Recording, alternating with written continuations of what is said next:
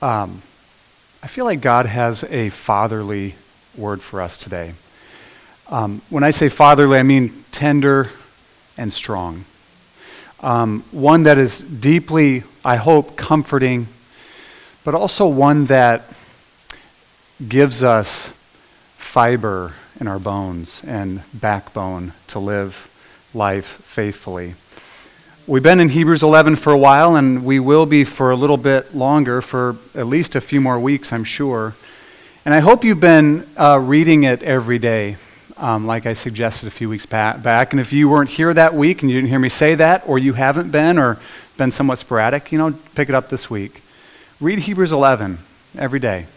Uh, don't just read Hebrews 11, read it with your other Bible reading, but, but take 10 extra minutes and read it and uh, it'll bless you. You could do it first thing in the morning. What an encouragement to start your day with, or at the end of the day. What a way to end your night with. Or if you want to be an overachiever, do both, right? Um, Hebrews 11. We've been um, talking about faith. What faith is? Faith is the confident trust in the future God has promised us. And it's the ability by, by faith to see the invisible that He's revealed in His Word We've talked about how faith is what pleases God. Last week, Reed talked about how faith is this, this confidence that, I think he says that, uh, this way I heard it, anyways, that rises to the level of boasting. A confidence in God that, that takes us to the level of boasting in God, of glorying in Him, of exulting in Him.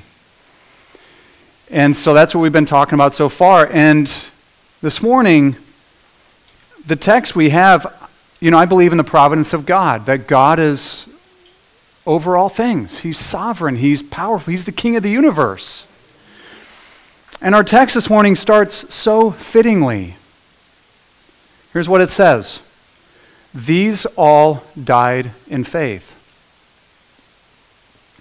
How do you die in faith? We've, talked, we've talked about how to live in faith, live by faith. The first words of our passage this morning is these all died in faith. Now, they died at an old age, but they lived their entire lives in faith, and then they died in faith. That's what I want to explore today. How do you die in faith? How do you get to the end of your life and then die well?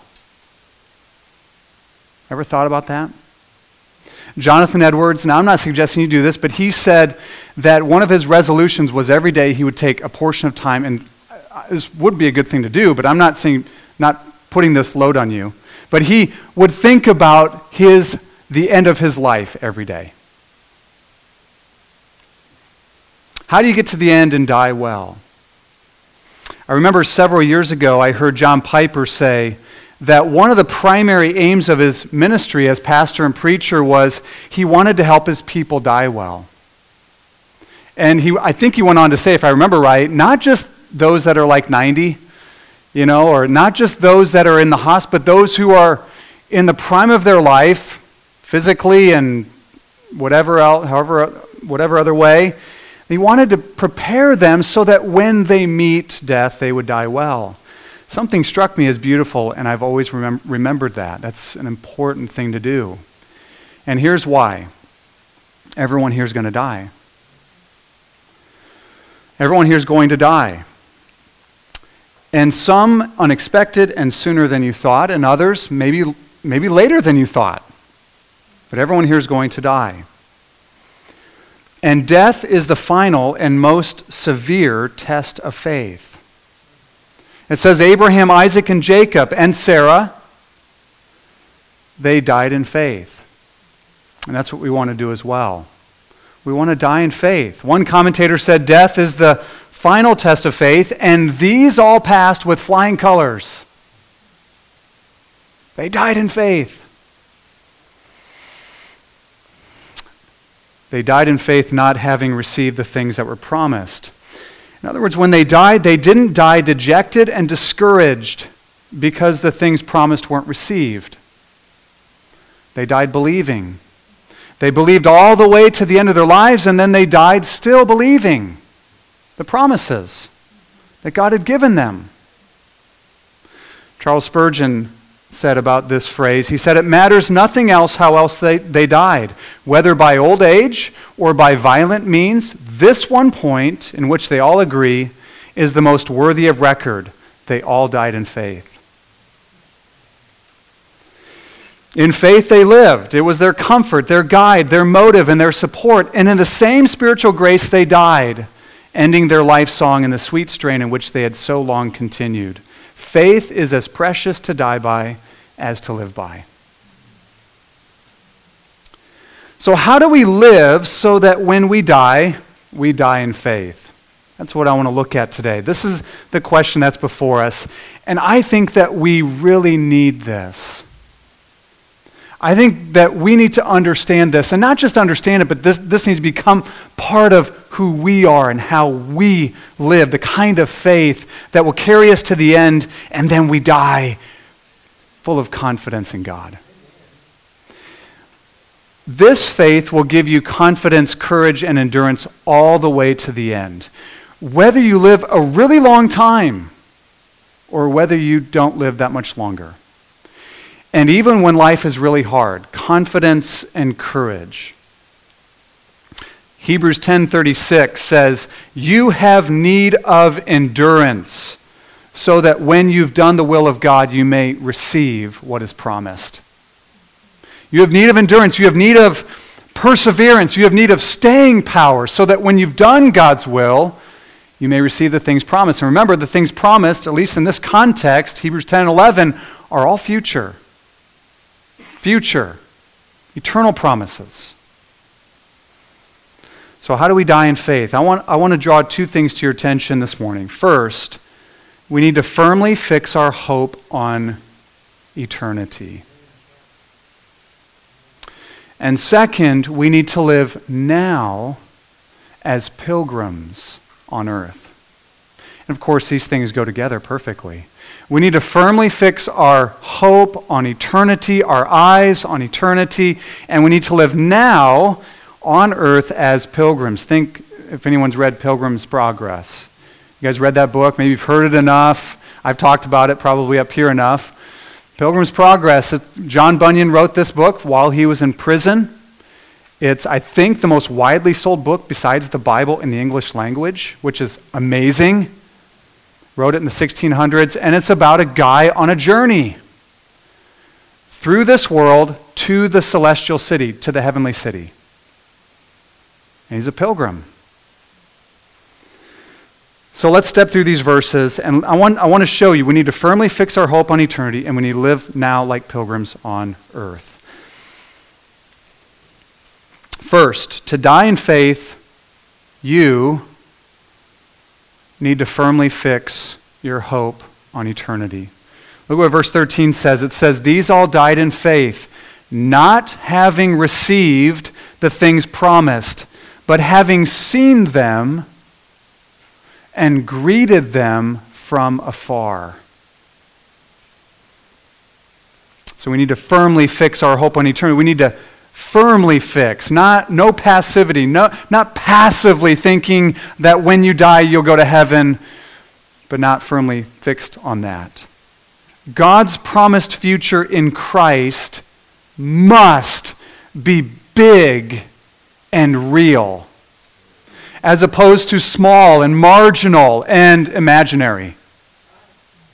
Right? Big and real. It was for Abraham, Isaac, and Jacob. the, the promises, they saw them, it says. They saw them and they greeted them from afar. They knew the promises were future, and they looked out over the horizon and say, There they are. I see them. And even more than that, it says they greeted them, or some translations say welcomed them. They said, Hey, how you doing? Promises. I see you. I'm coming. Right? The future was big, it was real.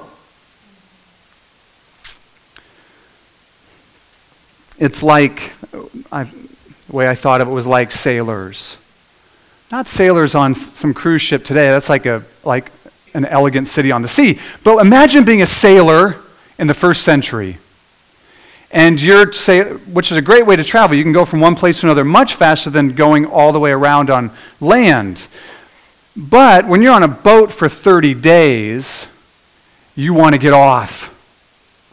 And so imagine you're a sailor on a ship. You've been on for four, six, eight weeks, and you're dying to set your feet on solid ground. And all of a sudden, you see over the horizon land. I see it. Hello there. I'm coming. You can almost feel the land underneath, you, underneath your feet. This is how God's promised future for us in Christ needs to become for us. More and more like this. We know that this has something to do with the future for Abraham, Isaac, and Jacob, and even for us because of the progression of three phrases that are used, all of which point to an eternal dwelling with God. Verse 14 says, Those who speak like this, or those who speak thus, make it clear that they are seeking a homeland. Verse 15 says, They desire a better country that is a heavenly one. Not just better earthly country, like I'd rather live here than there than here, but a heavenly country. In verse 16, God has prepared for them a city. A homeland, a better and heavenly country, and a city. What are these things speaking of? Not mainly streets of gold and mansions in heaven, but mainly a dwelling place where we get to dwell with God forever. That's the main thing. I recently heard someone, I was at a, a gathering um, where someone I knew passed away, and there was a, it was like a celebration of life gathering, and someone heard someone sharing how they described to, their to his granddaughter what heaven would be like. His granddaughter, four or five years old, little girl, said, What's heaven going to be like? And he said, Well, I told her, You know, I think it's going to be like being at church forever. And I got to tell you, I was like, Oh my gosh, he's ruined it for his granddaughter forever. Not because I love being at church, don't get me wrong. I mean, I love being here with you, worshiping, singing, praying, talking, fellowshipping, not today, but hugging and right and and preaching. I love preaching and I love hearing preaching. I love it. But heaven's going to be so much better than this. I mean, so much better than this. We're not going to be singing 6,000 choruses of Amazing Grace. We're going to be praising him, no doubt. We're going to be worshiping, no doubt. It's all going to be worship. Not singing worship, but it's all going to be worship. And I don't think there's probably going to be any preaching there. At least not by anybody other than Jesus. I, I don't know. It's going to be paradise restored. Paradise. new heavens and new earth. Paradise. And God's going to be there in the full resplendence of his glory, and we will be in awe of him. And I just, I think we're going to be in awe of him forever. It's not like we're going to be in awe of him for the first thousand years, and then it's going to kind of get old and tired, like, oh, it's him again. You know, we are going to, because his glory, his love, he is inexhaustible. And so we're going to be in awe of him forever. You guys know what it's like to be in awe of something. You see some physical beauty, you know, natural beauty, um, and if your jaw could hit the ground, it would hit the ground like, wow, that's amazing. Heaven's going to be like that forever, except way better than anything you've ever seen or experienced. Forever. What's the city he's preparing? What's it like? Well, we get a glimpse in Revelation chapter 21 and 22. I want to read a portion of this to you. Revelation 21, verses 1 to 4, and I'm going to read a few more verses in 21 and then go to 22 for a bit of that as well. Revelation 21, verses 1 to 4 says, Then I saw a new heaven and a new earth. For the first heaven and the first earth had passed away, and the sea was no more.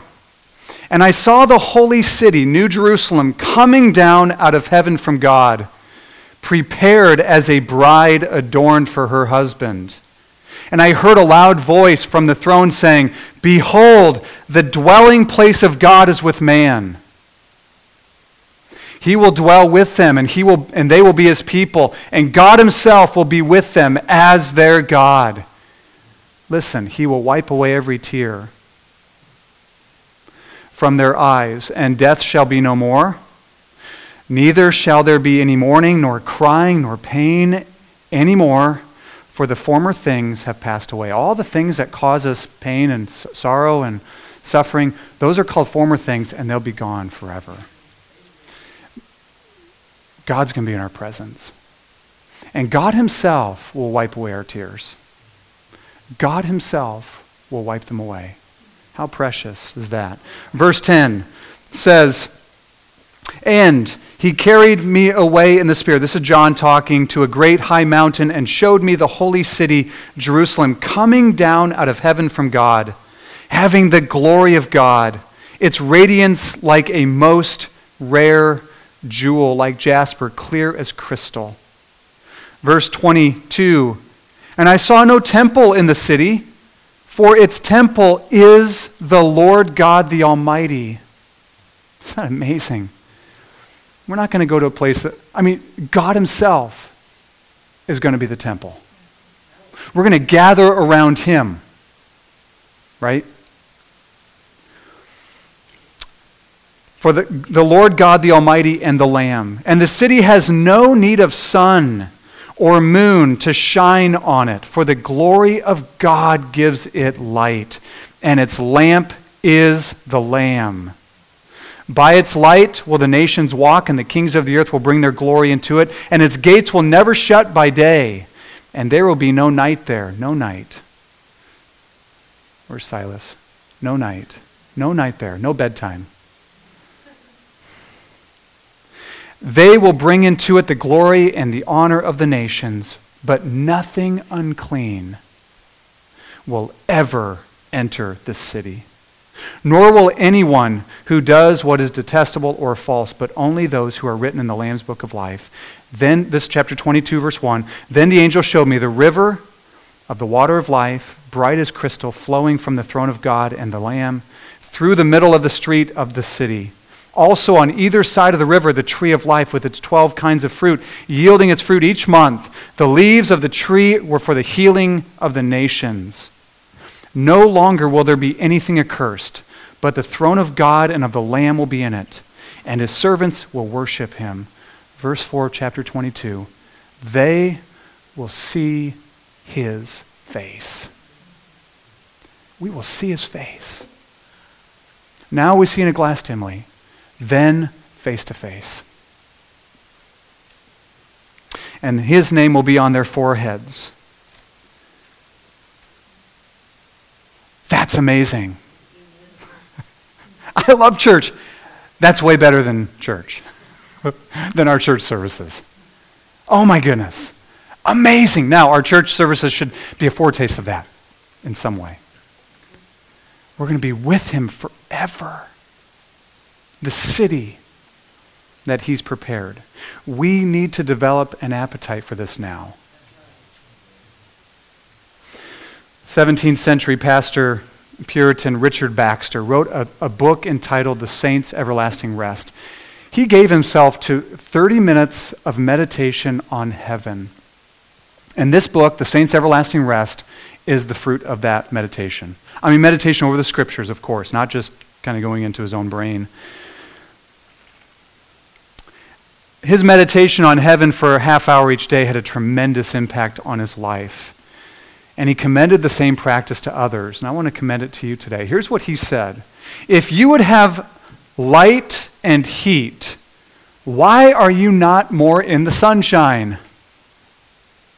For want of this recourse to heaven, your soul is as a lamp not lighted, and your duty as a sacrifice without fire.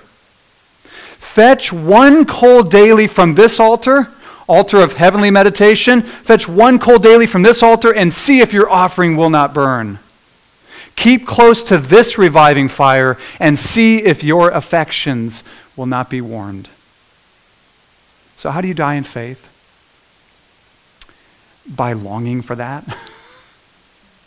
By having your eyes, your hope firmly fixed on eternity and specifically your eternal dwelling with God through faith in Christ.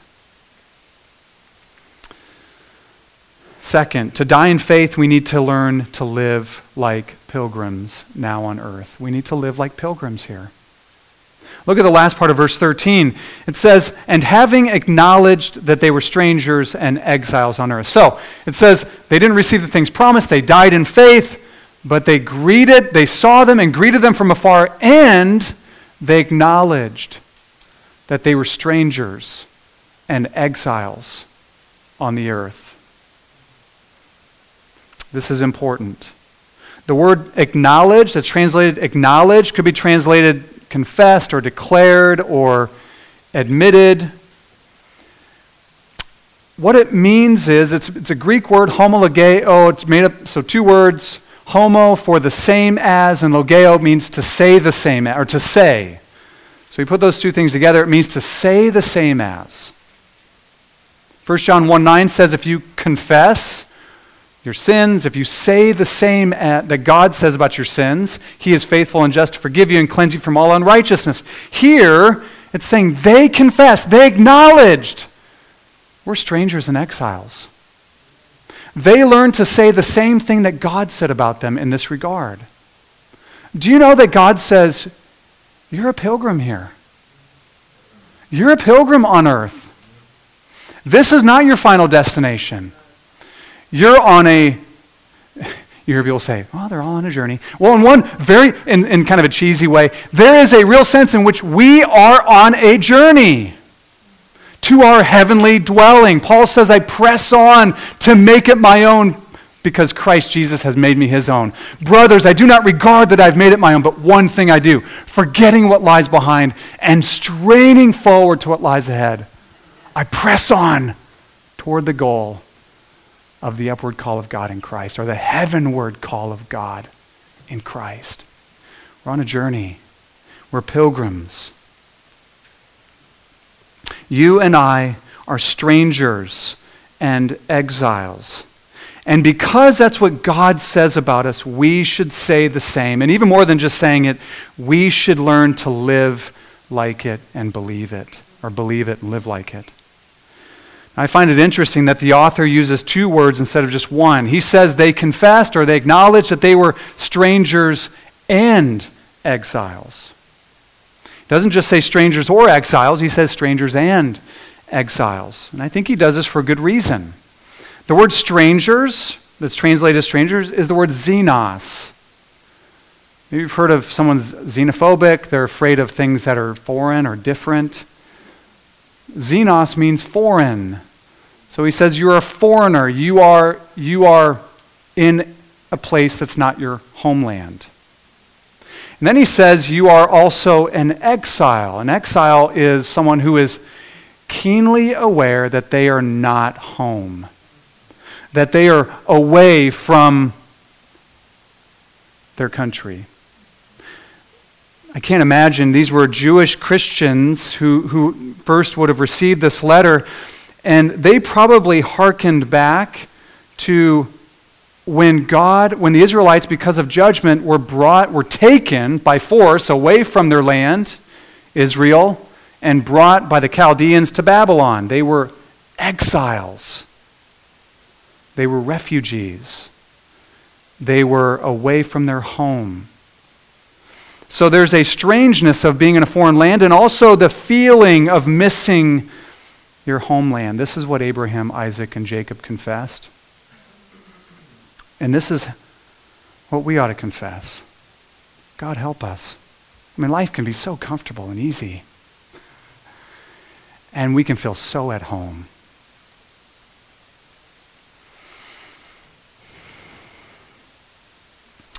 This constant, this, this theme of being exile strangers is a constant theme in the book of 1 Peter.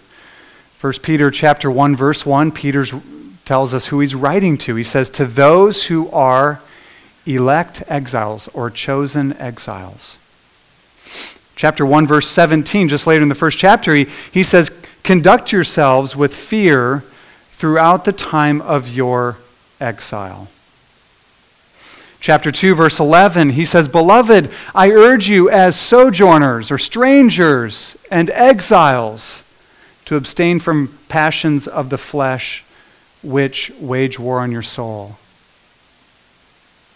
Exiles, strangers, sojourners. Paul reminds us of what we hope for as pilgrims on this journey, as exiles longing for our homeland, as strangers on the earth. He says in Philippians 3:20, our citizenship is in heaven. And from it we eagerly await a savior. We long for him to come. We really want him to come. It was so cool. You know, I've been thinking about this stuff most of this week, and then we had men's study yesterday, and we, we here's what we talked about at study yesterday: the return of Christ.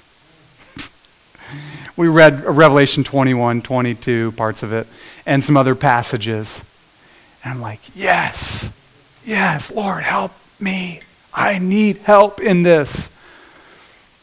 I need help to fix my hope on eternity and to see myself now as a pilgrim. I need help to do that.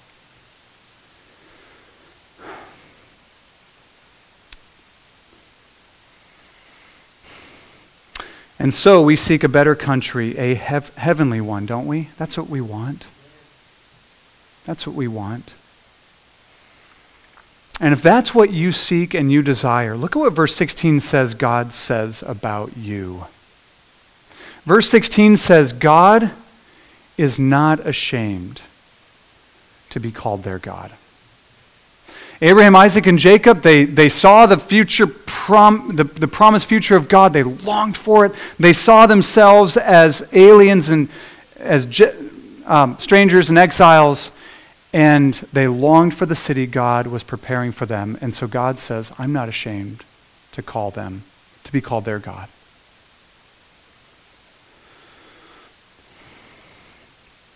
In Exodus 3 6, God tells Moses who he is. Later, he, he reveals himself as I, I am that I am. But earlier, he says, I am the God of Abraham and the God of Isaac and the God of Jacob. I mean, there is no greater honor to be given to a mortal, I don't think, than for the sovereign God of the universe to say, I'm your God. I'm your God. Just think about what that means for a second. I mean, any, any just relatively humble person, or even just if you have a humble moment, we realize if God is God, He owns me. I'm His. He doesn't have to ask me if I want to be His, I belong to Him. The earth is the Lord's, the fullness of the world, and everyone who dwells in it. We are His. Hopefully by redemption, not just by rights of him being the ruler and creator. But we're his. Here, God says, I'm not ashamed to, to, to tell them, I'm yours. We may say to God, You are my God. You're mine. And amazingly, all who truly trust in Christ may insert their name into this divine pronouncement where God says, I'm not ashamed to be called the God of Abraham, Isaac, Jacob, Joshua DeGroat, Amanda Rye, Matthew Bryan, Marcy Ford. You put your name in the blank. I am not ashamed to be called their God. That's amazing. That's stunning. There are two reasons given as to why God is not ashamed to be called the God of Abraham, Isaac, Jacob, and use, insert your name if you are among them. One, the first reason is that he's prepared a city for them. And the second reason is they desire it. They want it. He's prepared a city. One, they desire it. Here's what it says. Verse 16. But as it is, they desire a better country, that is a heavenly one. Therefore, God is not ashamed to be called their God. You hear that? They desire to be with him and to enter his city and to dwell with him forever. So God's not ashamed to be called their God. And then it finishes by saying this God is not ashamed to be called their God, for he has prepared for them a city. So he's prepared a city for them, and they want it. They want it.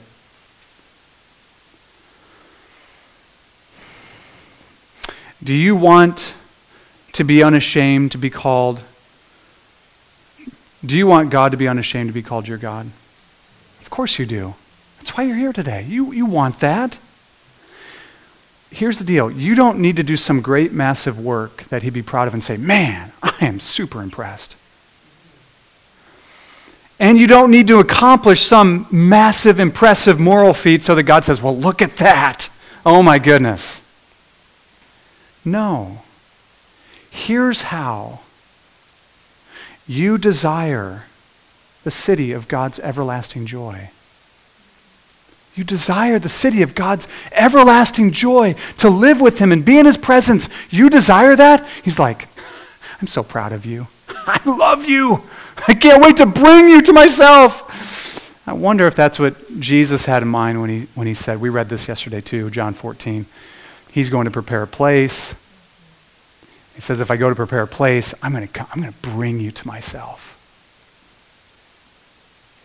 I have no doubt that if we went around the room, you know, we would have many stories of sweet and precious and powerful experiences with God where his presence seemed very near. It's like uh, we, it's almost like we could feel his breath on our neck.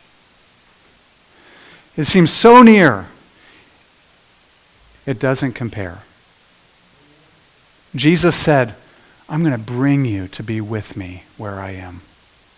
In other words, however great we may experience Christ now in this life, there is an experience of Jesus of being with him where he is, looking him in the eyes.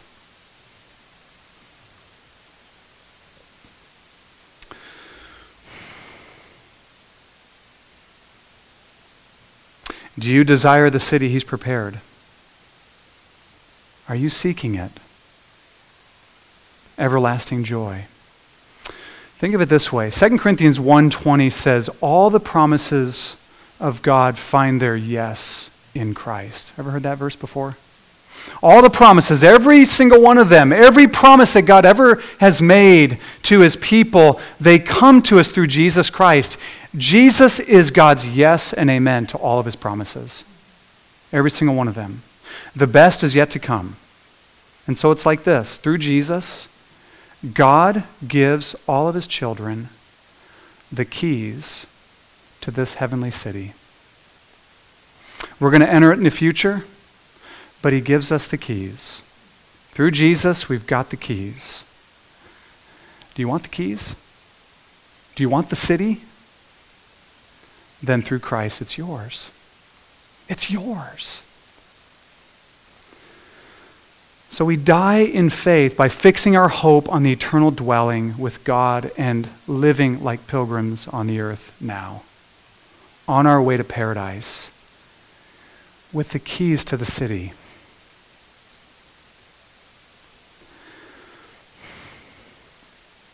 So, today, March 15, 2020,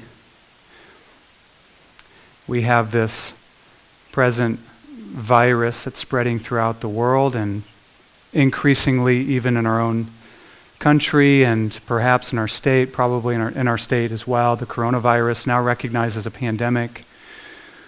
The stock market has shrunk a significant amount in the last few weeks.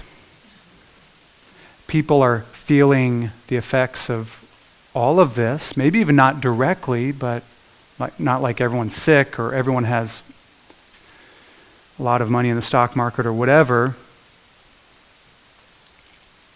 Of course, we can fall in the ditch on either side. We can either get caught up in the mass hysteria,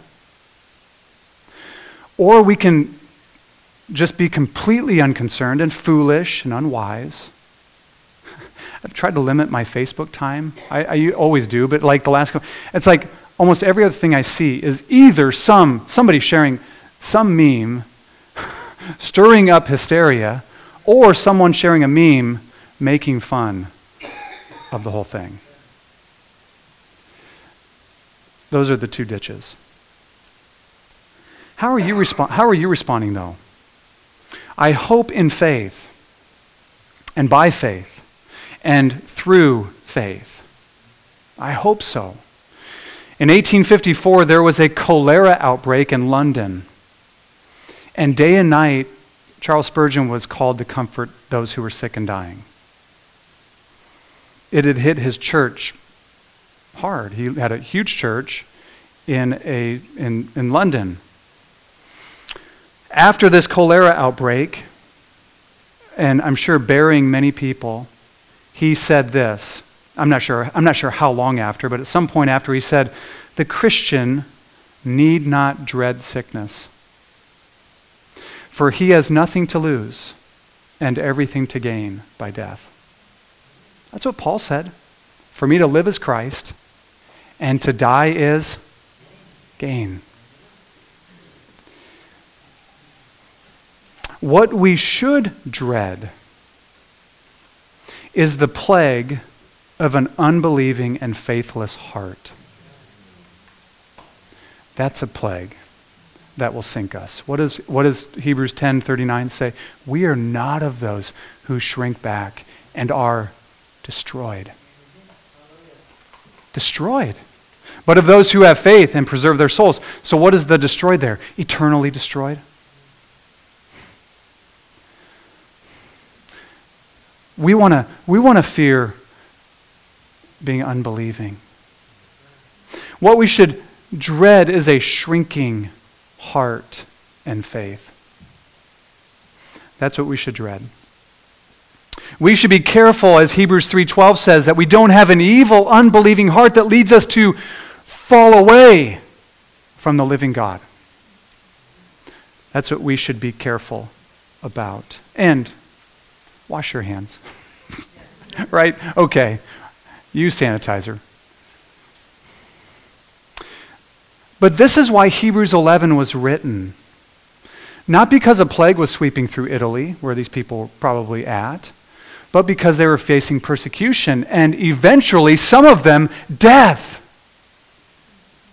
Hebrews 11 was written to say, come on, keep going, trust God, have faith, Put your confidence in Him. Boast in Him. Your future is eternally bright in Jesus. Don't shrink back.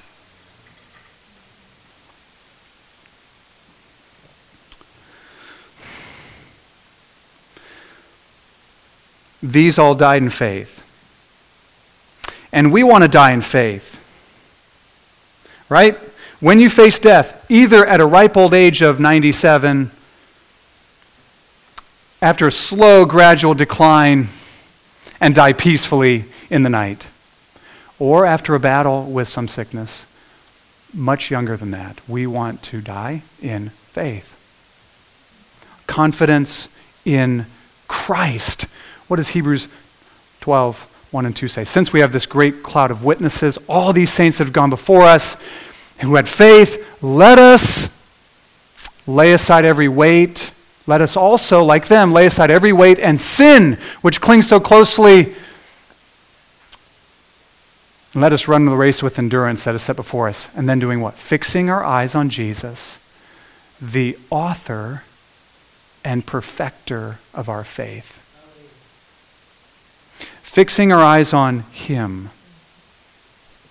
I believe it was D.L. Moody who once said, I think it was him. I've heard it attributed to him if you know it wasn't, you can correct me. But I, I think it was D.L. Moody who once said that some people are so heavenly minded that they are of no earthly good.